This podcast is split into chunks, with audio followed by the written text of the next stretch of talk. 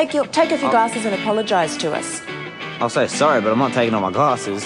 I understand nothing. Whoa, whoa, I said it with all due respect. That doesn't mean you get to say whatever you want to say to me. I'd like to take this chance to apologize to absolutely nobody. The double champ does what the f- he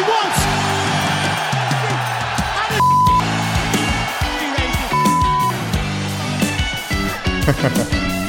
I don't take these comments personally.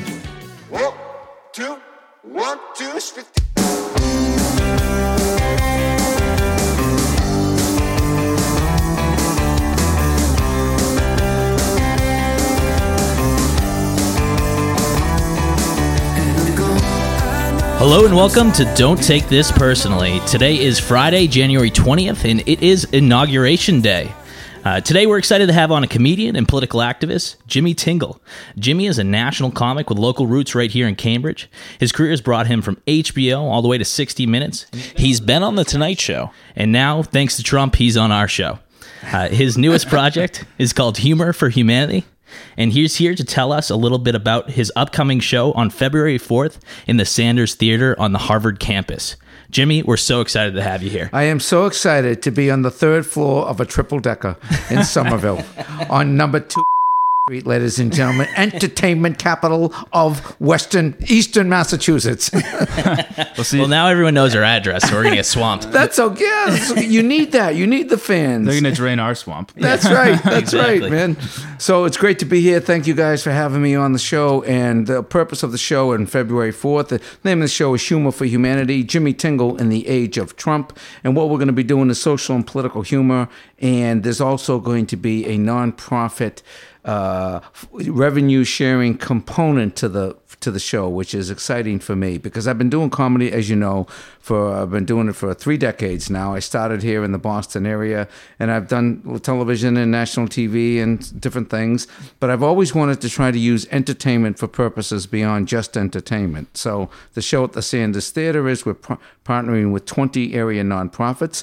And one of our favorites, of course, is the Grolier Poetry Bookshop, ladies and gentlemen. Right in Harvard Square. Grolier Poetry Bookshop. And when somebody goes to my website or they go to the Grolier website, Grolier, G R O L I E R, Grolier website, they put in the code Grolier when they buy a ticket to the Tingle Show on February 4th at Sanders Theater. We give them $10. Drum roll, please. Ding! Ten dollars to Grolier.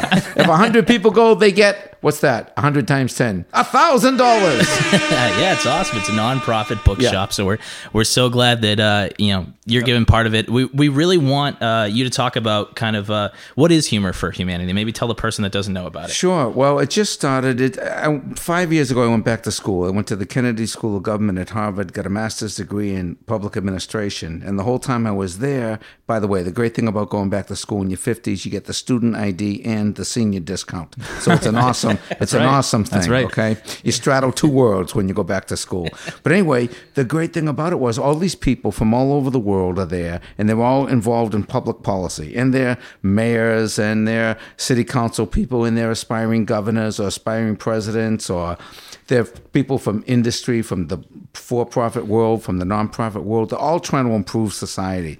So when I was there, I, I was a comic, and I didn't really have uh, I didn't really have like a public policy mission per se, except my satire in the in the vein of Jon Stewart or Colbert or Bill Maher. You know, people who Yep. do that. You know, naturally, that's what they do for a living. That's what I did. That's what I've been doing for a living. But I said, if I could figure out a way, I would love to figure out a way to use entertainment, to use political satire and humor for purposes beyond just the entertainment value. So that's why I came up with the idea of humor for humanity. Our mission statement, as it stands of tonight, is Humor for Humanity, more than entertainment, raising spirits, funds, and awareness for nonprofits, charities, and social causes. Our mission is your mission. Humor for humanity. Humor in helping, humor in healing, humor and hope. Ha, ha, ha.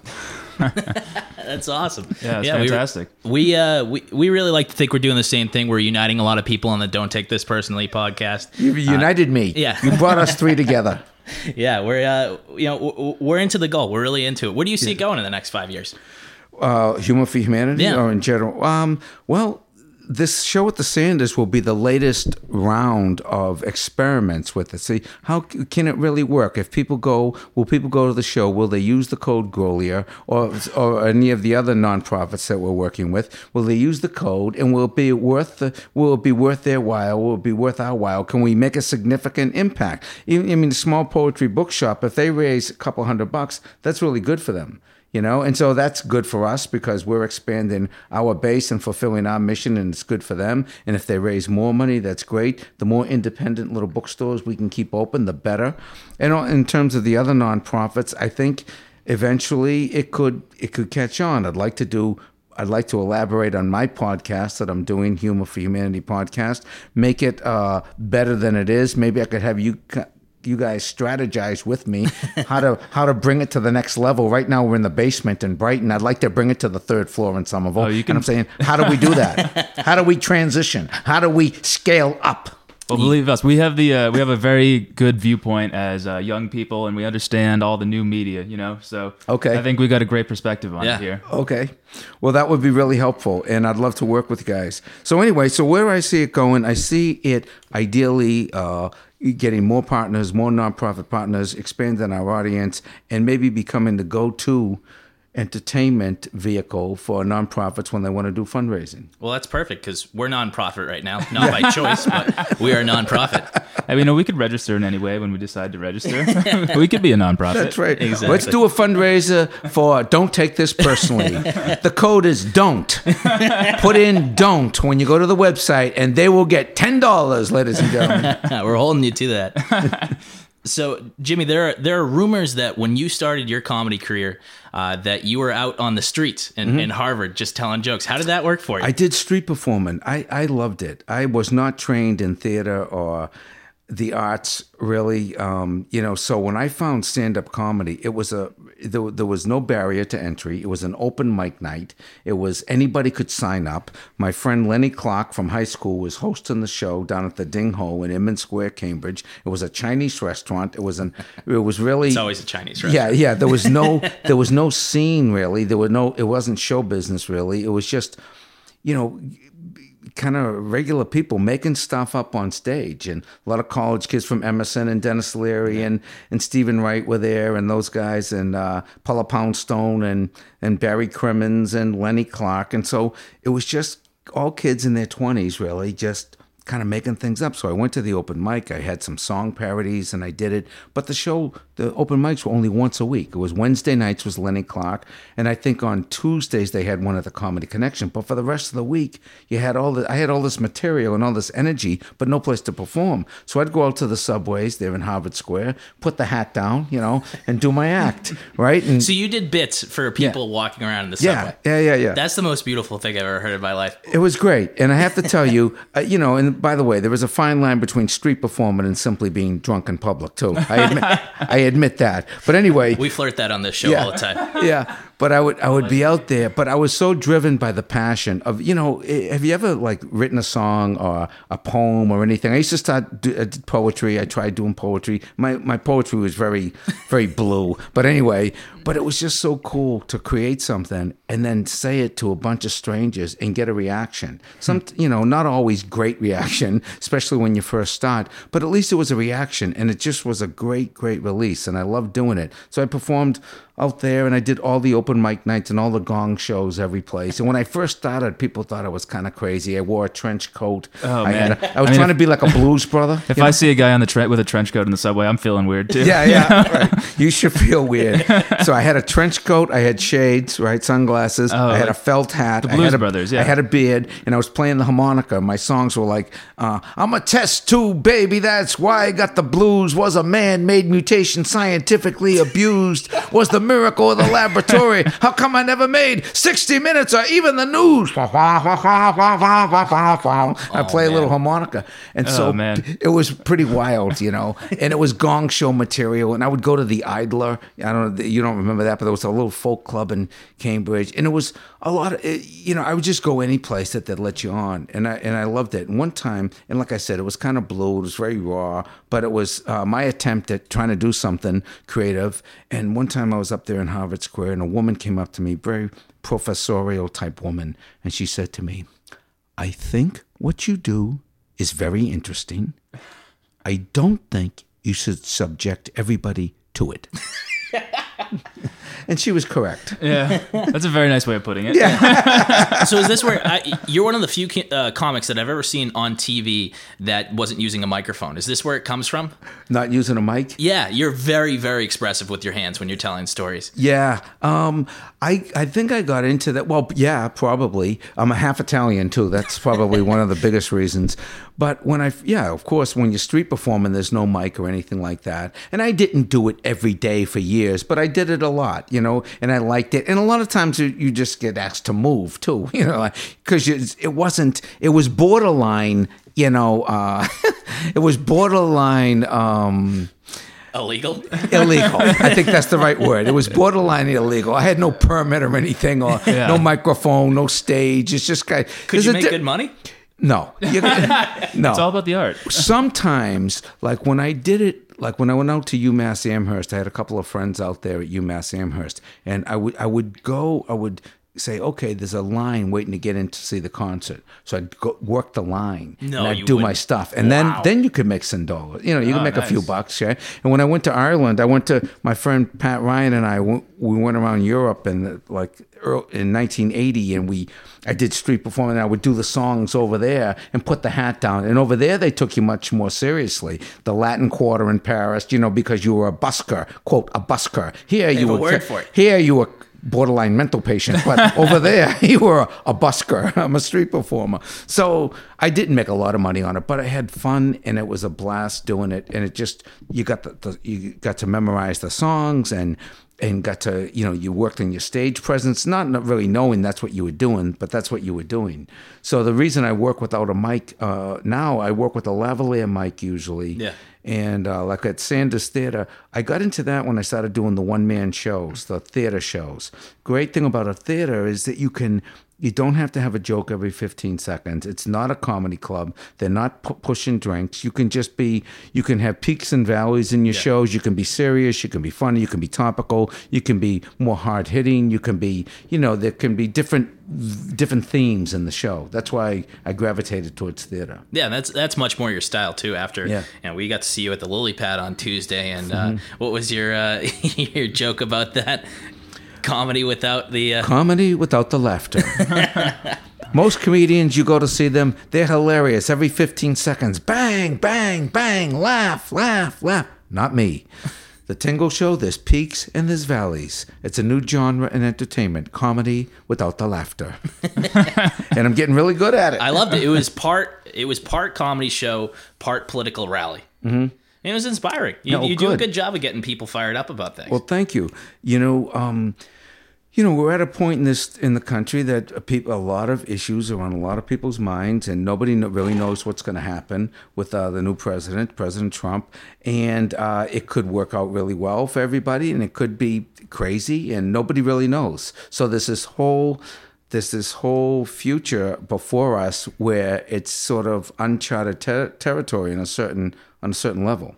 yeah, I totally agree. What do you uh, what do you think about uh, what's going on in the world right now? What's your what's your take on uh, on today, later today, the inauguration? Well, again, he's, you know, he's a different, he's a different president. He's a different character. I can't believe he got elected. Uh, most, a lot of people can't believe it. And if he delivers, I think people will feel more at ease. If he actually starts to deliver things, you know, if he delivers things that are detrimental to people, I think there's going to be a lot of buyer's remorse. For example, if they repeal Obamacare and don't have something to replace it, and all of a sudden you have insurance and then you don't have insurance, that's not going to help anybody. You know, so I think there, there could be a lot of buyer's remorse if he starts screwing up international relations and pissing off our allies and, you know, people who knows what could happen in terms of trade and come into this country and imports and exports. And if the economy starts, you know, g- doing worse, uh, people aren't going to be happy. So wh- who knows what's going to happen? He's talking about huge tax cuts for corporations. That could be good for corporations. They might love that. That might, you know, in bring usher in a whole series of spending and investment and all this, and that could be very beneficial. But at the same time, we could be trillions of dollars more in debt because we don't have that money coming into the into the treasury. So. I don't know what's going to happen. I, w- I don't think anybody really does. I don't think he does. I think he's the most No. surprised person in the world. He definitely that he's doesn't. actually president. Yeah, it's like you said. He's uh, he's been on every both sides of every issue, so you really Yeah. don't know where he's going to go. You know, he Right. could, he could come out with a single payer system. That's right. Uh, He he's even said I think in the news it's like recently that he's like it's it's an interesting system, and he said he liked parts of Obamacare, but we really have no idea what's going to happen. I agree. And his It's uh, it's good for it's good for comedians, especially Well, you know- satires. You know, what it's good for? yeah, I would say that it is, but it's also it's also shaken the intellectual community up because they don't know either. And all these really smart people, the pundits, and they were all wrong about the election. They were all wrong, myself included. So in that respect, it's just this completely different thing. There could be a, a complete disaster, or who knows? It could be. It could unfold in a, a much more, uh, you know, progressive way than we even imagined, and that would be a huge surprise to everybody. I, I've found it's been one of the weirdest social experiments of my life because people, I feel like, are so empowered with a president that says what they what he's thinking Yeah. that they're all starting to say what they're thinking. I was I was literally sitting in my bed in, in the corner of my room and I'm on an intersection and uh, I was woken up to a guy fighting a man in a car yelling Donald Trump the whole time. Really? I swear. Yeah, I woke Pro up or con? I, I have no idea. He was just yelling the name. That's what I mean. It's, It could have been anything. it- right. You know, and so And how do you how do you how do you so you say you're friends with Lenny Clark, right? Yep. Yeah, he um I saw him at Giggles a couple of years ago. Uh-huh. That is a man that has very very different opinions than you do. Yeah, yeah. Lenny's really conservative. Yeah. He's, um, you know, we, we kind of grew up together in the same neighborhood, went to the same high school. We just have different opinions and stuff. We're friends. You know, uh, I always, uh, I tell Lenny, I love you, man, but you and I are on a different side. And he said the same thing to me. He He goes, was doing- "Fuck you, you're a loser. Hillary lost. Fuck you." You know, that's he was how- doing his Deval Patrick bit. Yeah. What I saw. Oh man, Every Yeah. five minutes, Deval Patrick. I know, I know, and and I have to say, you know, the great thing about the country is, and the great thing about comedy, there's room for everybody, and that's that's very cool. And at least people, and this is one of the things about the Trump voters, at least there's a legal and a legitimate vehicle for their, you know, angst and opinions and. Uh, frustrations because in a lot of countries, if you're not in line with the status quo, you're you're crushed. You're you're jailed. Yeah. You know, you're you're you're blackballed. You're you know um, you you're shut down. Uh, some places you're you're literally killed for your for your opposition. So I mean, in this country, the guys tapped into a a, a, a vein in our country that. And some some people say it's it's ugly. I would say there's there's lots of variety in that vein. There's really good people and really smart Yeah. people who are supporting Trump because they believe in the conservative agenda. They believe in less government, lower taxes, free market solutions, right? And that's their whole thing. And at the same time, all these, you know, really conservative uh, religious groups are completely into it. I never understood the evangelical Christians going for Trump, but their issue is life, the pro-life thing. Yeah. And that's their one issue. And the gun people, they're the same people. The pro-life and the pro-gun people are the same people. But that those are their issues. And I think the, the, the worst thing would be to suppress people's points of view and suppress their political aspirations. So they have a, a, a- a vehicle and this gentleman's. We'll see what happens. It's really true. And I don't believe that he believes everything he said either. yeah. I don't I don't even know if he knows everything he said. no, no. If you remember during the debates, I never said that. He said he, that was his thing. I never said that. Well, the other thing is he's not tethered to the truth, and that makes it a very interesting administration. Yeah, most exactly. people are held to accountable for what they've said. Most candidates, most political leaders are held accountable for what they've said, and the For media, most people, there's an expectation that they'll be held accountable. Yeah. There's not even an expectation no, for this guy. there isn't, and he's completely broken the rules when it comes to the media. He tells the media how much he hates them. Mm-hmm. Yeah. Nobody tells the media how much they hate them.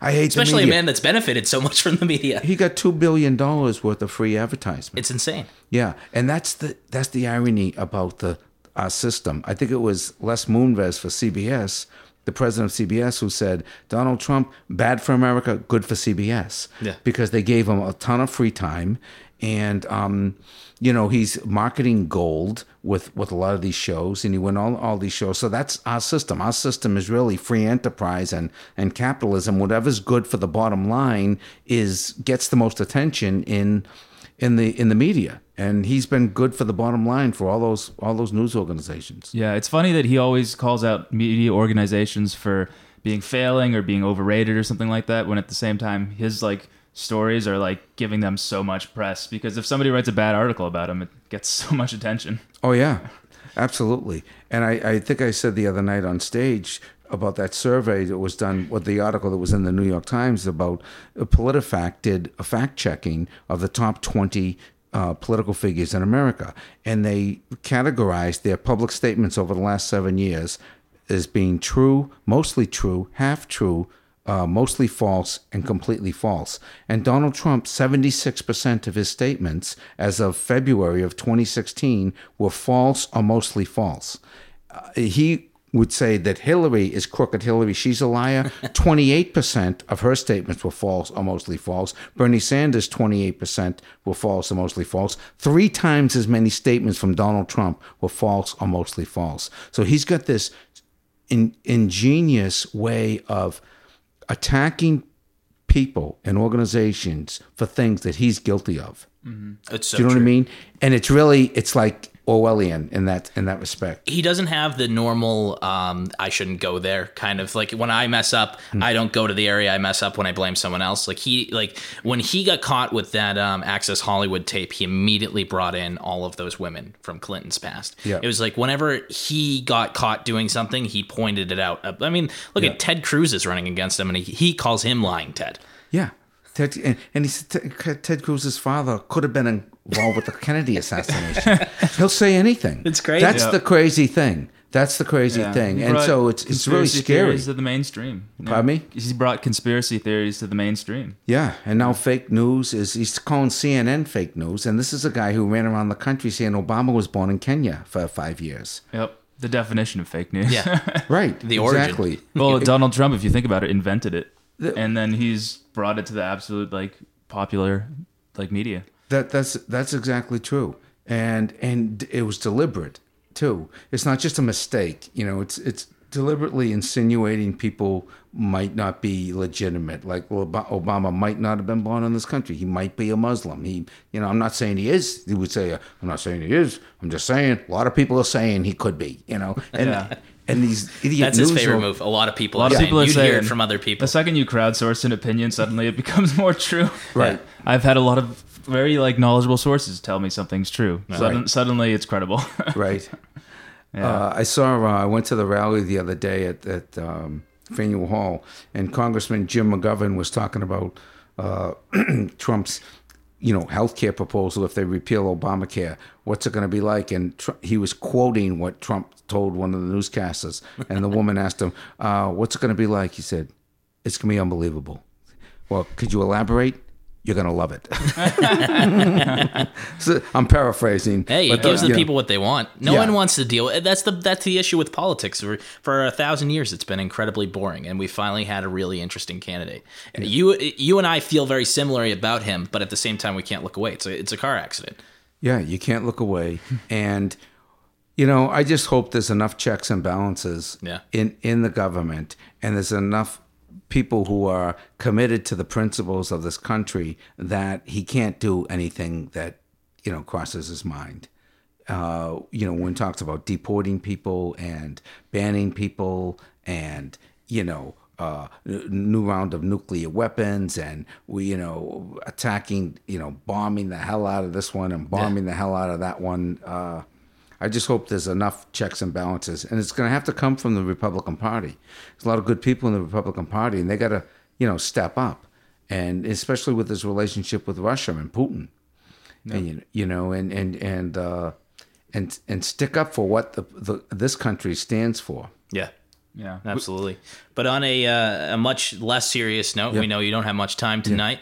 Uh, you got a show later, but we wanted to uh, we wanted to kind of talk to you a little bit about kind of the history of Boston comedy, and you know we're a Sure. pretty locally based um, podcast at the moment, so we'd love to hear about you know you growing up in Boston, the comedy you were doing, the people you were working with, your experience there. If you Sure. want to talk about that.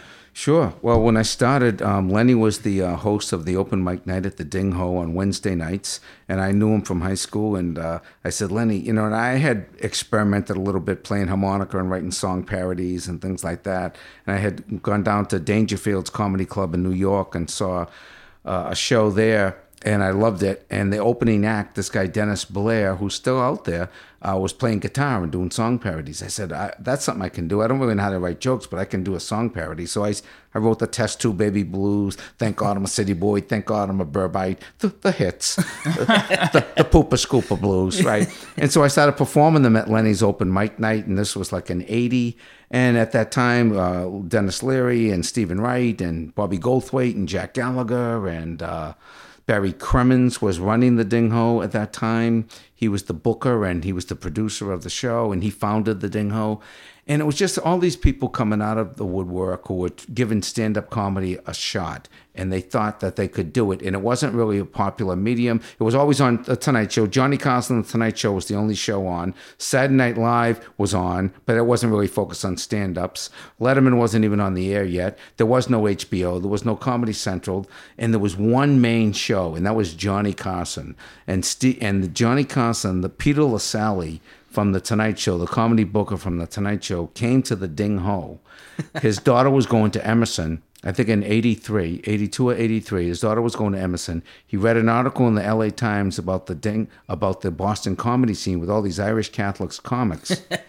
and so he was interested in seeing them and he came to the Ding Ho and he saw Steven Wright and I, I was actually working the bar. I was the daytime bartender and maintenance man there. So Peter Lassally calls up, he wants directions from Emerson. So I give him directions to come there. Anyway, to come see you perform. not to come see me. I was an open micer at the time. Oh, I wasn't, really? I, but I remember that night distinctly because the top 10 comics in Boston, Crimmins, Gallagher, Wright, Clark, uh, Sweeney, they all got to do five minutes for Peter Lassally. Yeah. And I got their gigs that they couldn't do this. So I was booked in New Haven that night. So I remember it very well. I got a hundred bucks. That's got- trickle trickle down economics right there. if That's I've ever seen it. That's right. But anyway, Peter LaSalle comes and sees Steve Wright and is blown away. And two days later, he puts Steve Wright on the Tonight Show Wow. with Johnny Carson. And two nights, the next night, I think it was the next night, he asked him back, which was unheard of. So Steve Wright did the Tonight Show two times in the same week, sat on the couch both times with Johnny Carson, and he was going from Inman Square in Cambridge on Springfield Street to the Tonight Show with Johnny Carson.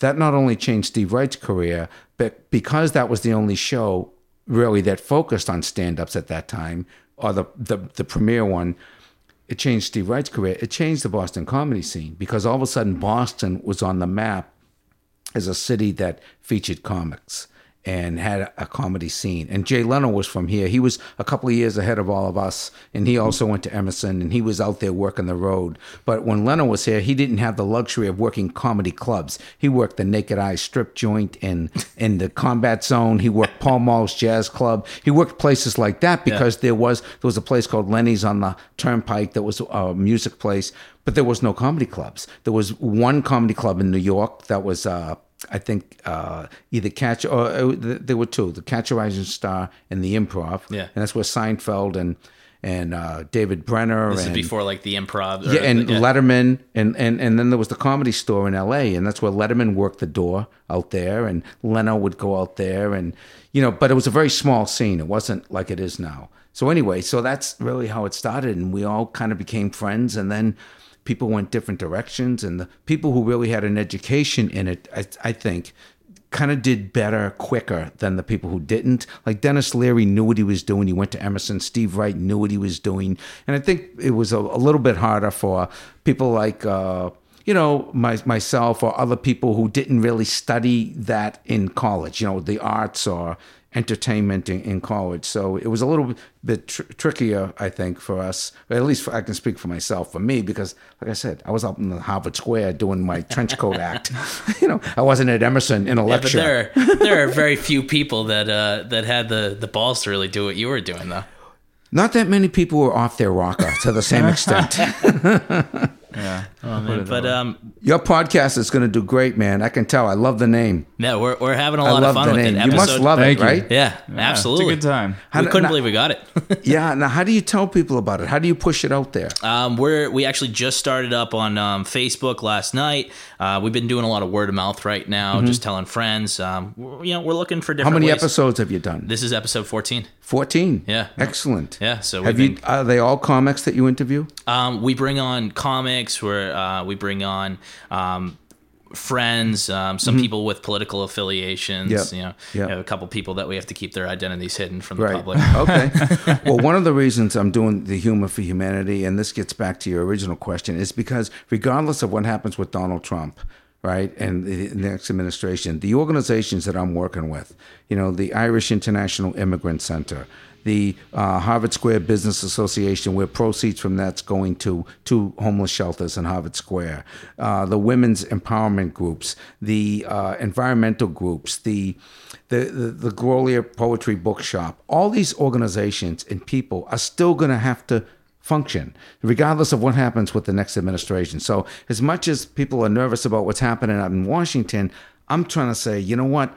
Re- even I still got to go to work. I got to write jokes. I got to perform. I got to work on my own career, my own point of view around things. And all these organizations are going to be working to help in their communities what they're doing. So the good thing is that we can do whatever we want to do in this country on a local level and still make a difference. And so that's what Absolutely. I, that's where I'm coming from. You know, and like what you guys doing your own media and your own podcast is awesome. You know, you're taking the bull by the horns and you're just going out and doing it. And that's the way people got to do it. That's how that's the only way I ever got any place in this business. I'm not kidding you, man. I I used to just do the street performing and the open mic nights and I did I rented out the Hasty Pudding Theater 20 years ago and put myself in it, you know, because they would never put me in it because I wasn't famous, but I did it and I did the one man show there and it brought in an entirely different audience. It brought in theater people, Harvard people who were going to a real theater to see me. And so I got to do my show in with this this this arena that I normally would not be in um, if I just waited for the phone to ring. So I commend you guys for doing what you're doing with the podcast. I think it's going to go great. I wish you the best of luck. And you can send all the people in the world that you want to jimmytingle.com.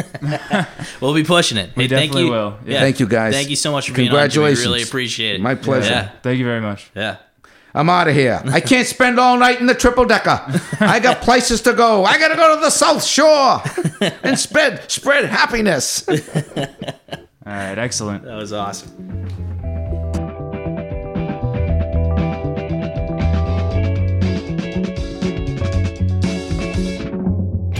And just remember, Jimmy Tingle, our guest today, is performing at the Sanders Theater in Harvard Square at 8 p.m. on February 4th. Mark your calendars. This event is not to be missed. Uh, use the code GROLIER, that's G R O L I E R, and support the oldest poetry bookshop in the U.S.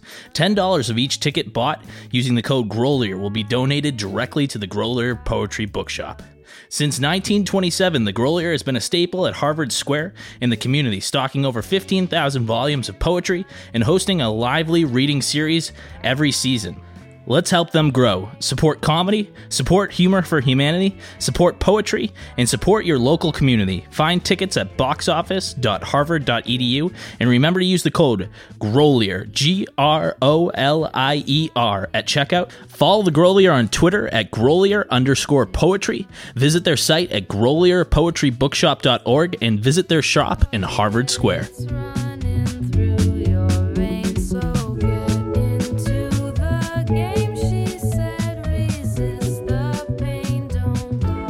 All right, we are back, and it is another episode of Don't Take This Personally.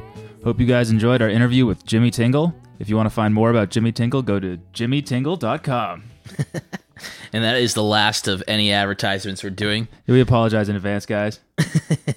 also, 1 800 Flowers, uh, the code DON'T. Me, me undies, uh, don't wear them. That's the code. The code is don't buy these. All right. So obviously, let's move on to the headlines today. Uh, biggest news: Trump's inauguration. Uh, one thing that we wanted to bring up right off the bat, our first topic, uh, Donald, Donald Trump inauguration TV listing goes viral, and this is in Scotland. So, a Scottish newspaper's TV listing of President-elect Donald Trump's inauguration has caught people's attention in both the UK and the US. And I'm going to read it for you guys. I think it's pretty hilarious. This is straight from the BBC. President Trump, the inauguration, 4 p.m. 4 p.m. BBC One. After a long absence, The Twilight Zone returns with one of the most ambitious, expensive, and controversial productions in broadcast history. Sci fi writers have dabbled often with alternative history stories. Among the most common is what if the Nazis had won the Second World War? But this huge interactive virtual reality project, which will unfold on TV, in the press, and on Twitter over the next four years, sets out to build an ongoing alternative present. The story begins in a nightmarish version of 2017 in which huge sections of the US electorate have somehow been duped into voting for to make Donald Trump president. it sounds far-fetched and it is, but as it goes on it becomes more and more chillingly plausible. Today's feature-length opener concentrates on the gaudy inauguration of President Trump and the stirrings of protest and despair surrounding the ceremony. I love that this is in Scotland because right after Brexit happened, uh, maybe like a day or two afterwards, uh, Trump was there commending the Scottish for voting for Brexit, and the Scottish had actually voted entirely against Brexit. It was the, uh, the Oh, yeah, the I British, remember this. I yeah, remember this. and it was like a big, big faux pas. So I like that the Scots are taking their shots now. Well, I mean, I think everybody in Europe seems to dislike Trump. I mean, even the Brexit voters probably were like, "This guy's insane." That's beautiful. That's like a, a so that was an actual TV listing. That wasn't. Um, It's an actual TV listing. I think I saw this on Reddit or something a while ago, but I, I think it's worth reading for the podcast. It's beautiful. Yeah. No, I really enjoyed that. It reminds me of the tweet that came out after uh, election day. It was something like, "Wow, this episode of Black Mirror is terrifying."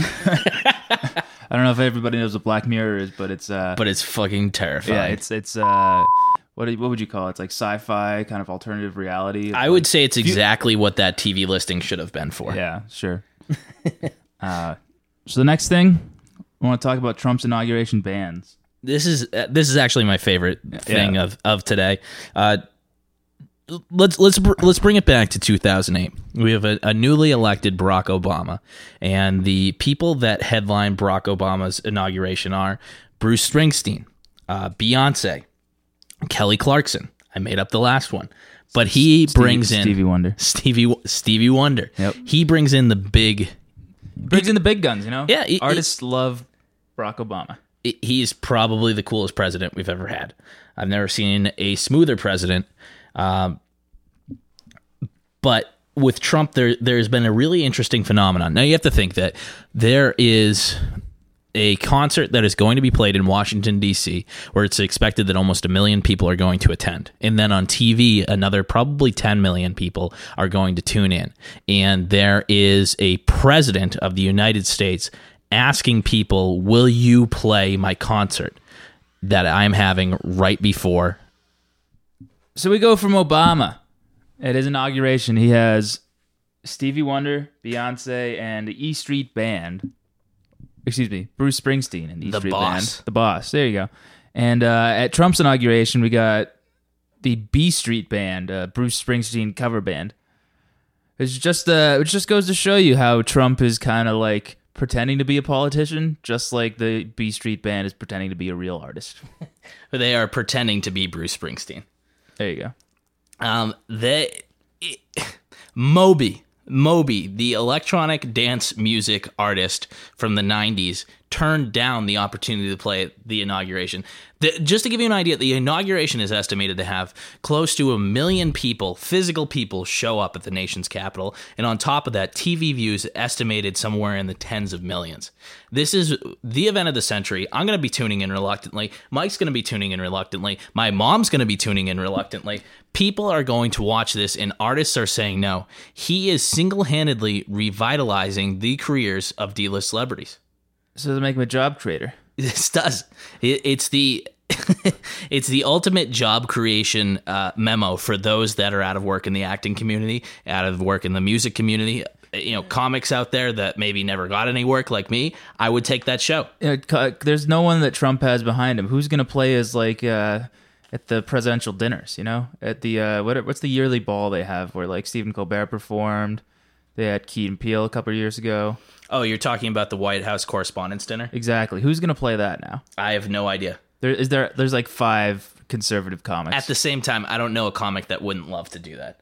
just to, well, I mean, who's he going to invite? He's got to invite somebody thing. who likes him. Does does he have? I thought that was the uh, the White House press corps that got to decide, um, or rather, the White House correspondents that got to decide who was speaking. I didn't think that was necessarily So the- the because press- Colbert, yeah, Colbert spoke and and ripped on Bush and Cheney, Okay. I I think you have something there where like how is he? He would never. Is he going to bring in Tomi Lahren as a comic? and she's just going to like roast everybody else? Like, that's not how it works. he would never sit there, especially in that position. He- He's like a Dwight Schrute in the fact that like he can't he can't take uh, abuse from someone that he views as uh, uh, not the same level as him. And at this point, he's the president of the United States, so no one's at the same level. He couldn't take a reporter from the Wall Street Journal that was disabled, or I'm sorry, from the New York Times that was disabled, talking anything bad about him. This man does not there's no level that he will not stoop to fight someone that Eh, you know socially physically demographically is not at the same level that what that he is. And I, I again i you know we talked about meryl streep last week. She brought that up in her speech and it, it's i think it really reigns true. He there's no there's no one too small to pick a fight with for him. Well, he's got to respond to every criticism. I mean, if you're talking about the idea that he's going to respond to people who are below him, Meryl Streep's at his level in terms of like at least close, you know? but he didn't respond to her as much. I mean he wrote Or how about a- tweet. Yeah. he was a little scared of her i think he Yeah. hasn't responded to this podcast yet so clearly too big for We're, I uh, think I think we're too big for Trump. Probably too scary because I mean we control the spin here.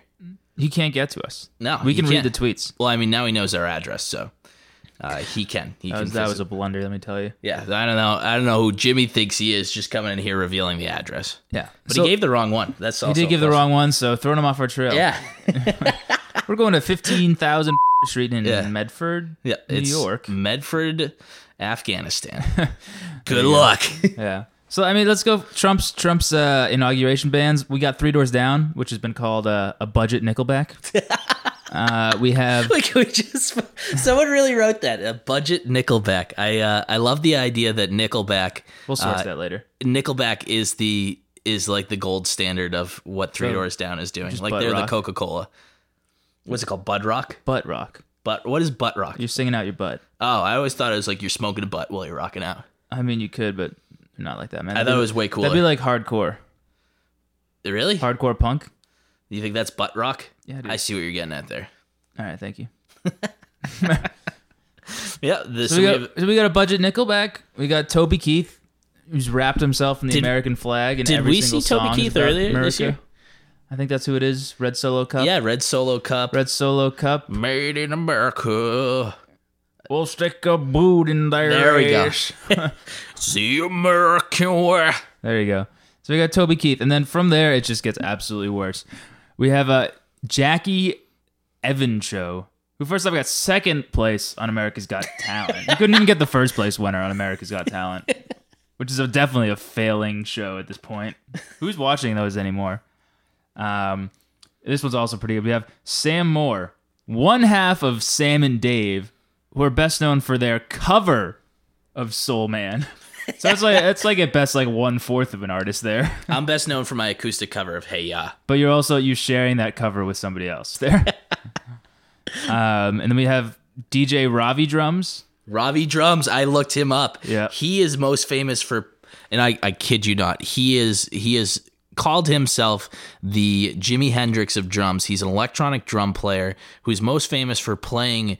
Um, I don't know if you guys are even familiar with this, uh, the gaming conference E3, which is just a video game convention that happens every year.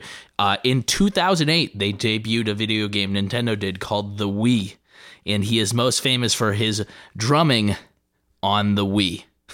That's pretty much it. Yeah, he plays beats over electronic music. That's it. And then uh, we'd already mentioned this, but the B Street Band, he gets the Bruce Springsteen tribute when Obama actually gets Bruce Springsteen. So he's doing a great job ripping people off. this is like the um, this is like if the Avengers all got killed and we had to read like comic books or watch movies about like everyone's sidekick. Like this is a this is a compilation of just like Hawkeye and Black Widow esque superheroes. Pretty much everyone who was in Deadpool that wasn't Deadpool. That's who we got for his inauguration. All right. So the last thing we want to touch on today is uh, Putin's take on Trump's Pea Party, and I think we got to start calling it that. The, Pea Party. Yeah. the Russian Pea Party as opposed to the Boston Tea Party. Ooh, I like it. You like that? I like it. All right. So, uh, reported by Business Insider, Putin mocked the claims that were alleged against Trump contained in the dossier, which he described as an obvious fake and nonsense. And he said Russian intelligence services don't chase every American billionaire. And he added that Trump has been with the most beautiful women in the world. So why would he need prostitutes in Moscow? Wait, there's more. Wait, there's more. Yeah. He said Trump organized beauty contests. I find it hard to believe that he rushed to some hotel to meet girls of loose morals, although ours are undoubtedly the best in the world. The best, hands down. Drop the mic, walk away. yeah, Putin's bragging about prostitutes in Russia, so Well, if you got to it, I don't blame Putin for this statement right here. This is um, this is classic. This is this is a statement that Trump models his apologies afterwards. He admits to nothing. Uh, he compliments the person uh, that he either backed that did something kind of infamous, or he talks himself up. And then at the end, there's a push for I didn't do it, but if I did it, it would be the best. If I had done it, it would have been the greatest thing that it was ever done. Everyone would have loved it. The pee party was the greatest pee party. There was so much pee. The Putin pee Party. I love this, dude. Yeah, Yeah. Um, fantastic. is that an admission that this is real? Also, uh, he starts off by saying the the Russian government doesn't uh, tap every American billionaire. So Mark Cuban, Mark Cuban, no, Mark Cuban, no. Robert Herjavec, immigrant ties. What do you think? no, No. no. What about Lori Greiner? I don't even know who that is. Uh, Did you watch Shark Tank? I really don't watch Shark Tank. Is that is that all the billionaires on Shark Tank? That's what they're not me? even billion, like not even all of them. I think Mark Cuban's the only billionaire on that show. But hey, uh, hey, look, I just want to say, great show today. Yeah, thanks for tuning in. thanks Episode for 14 in. in the books. Um, you know, shout out to our listeners. Be on the lookout for bigger guests in the future. Yeah. We got some surprises for you. Oh, we can. Surprise. You may or may not be surprised, but they're surprises. Hey, to play us out, we have a treat from Jimmy. Um, it is. It's a little dated at this point because I realize it's January, but it is. Uh, It's still the Christmas season. It's. I'm in the Christmas spirit, and in honor of the inauguration, we have the 12 days of Christmas with Jimmy Tingle and Donald Trump. Take it away, Jimmy. Hit it.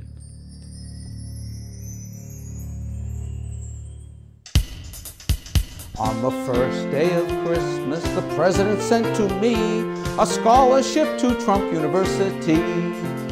On the second day of Christmas, the president sent to me two Russian hackers and a scholarship to Trump University. On the third day of Christmas, the president sent to me three bankrupt casinos, two Russian hackers, and a scholarship to Trump University. On the fourth day of Christmas, the president sent to me four liberals crying, three bankrupt casinos, two Russian hackers, and a scholarship to Trump University. On the fifth day of Christmas, the president sent to me five right wing judges. Four liberals crying, three bankrupt casinos, two Russian hackers, and a scholarship to Trump University. On the sixth day of Christmas, the president sent to me six billionaires in the cabinet, five right wing judges. Four liberals crying, three bankrupt casinos, two Russian hackers, and a scholarship to Trump University. On the seventh day of Christmas, the president sent to me 71% false statements, six billionaires in the cabinet, five right wing judges. Four liberals crying, three bankrupt casinos, two Russian hackers, and a scholarship to Trump University. On the eighth day of Christmas, the president sent to me eight swamps are draining, 71% false statements, six billionaires in the cabinet, five right wing judges. Four liberals crying, three bankrupt casinos, two Russian hackers, and a scholarship to Trump University. On the ninth day of Christmas, the president sent to me nine harassment lawsuits, eight swamps are draining, 71% false statements, six billionaires in the cabinet, five right wing judges. Four liberals crying, three bankrupt casinos, two Russian hackers, and a scholarship to Trump University. On the tenth day of Christmas, the president sent to me ten climate change deniers, nine harassment lawsuits, eight swamps are draining, 71% false statements, six billionaires in the cabinet, five right wing judges. Four liberals crying, three bankrupt casinos, two Russian hackers, and a scholarship to Trump University. On the 11th day of Christmas, the president sent to me 11 years of unpaid taxes, 10 climate change deniers, 9 harassment lawsuits, 8 swamps are draining, 71% false statements, 6 billionaires in the cabinet, 5 right wing judges. Four liberals crying, three bankrupt casinos, two Russian hackers, and a scholarship to Trump University. On the twelfth day of Christmas, the president sent to me 12 angry tweets an hour, 11 years of unpaid taxes, 10 climate change deniers, 9 harassment lawsuits, 8 swamps are draining, 71% false statements, 6 billionaires in the cabinet, 5 right wing judges. Everybody! 4 liberals crying, 3 bankrupt casinos, 2 Russian hackers, and a scholarship to Trump University. Merry Christmas, everybody!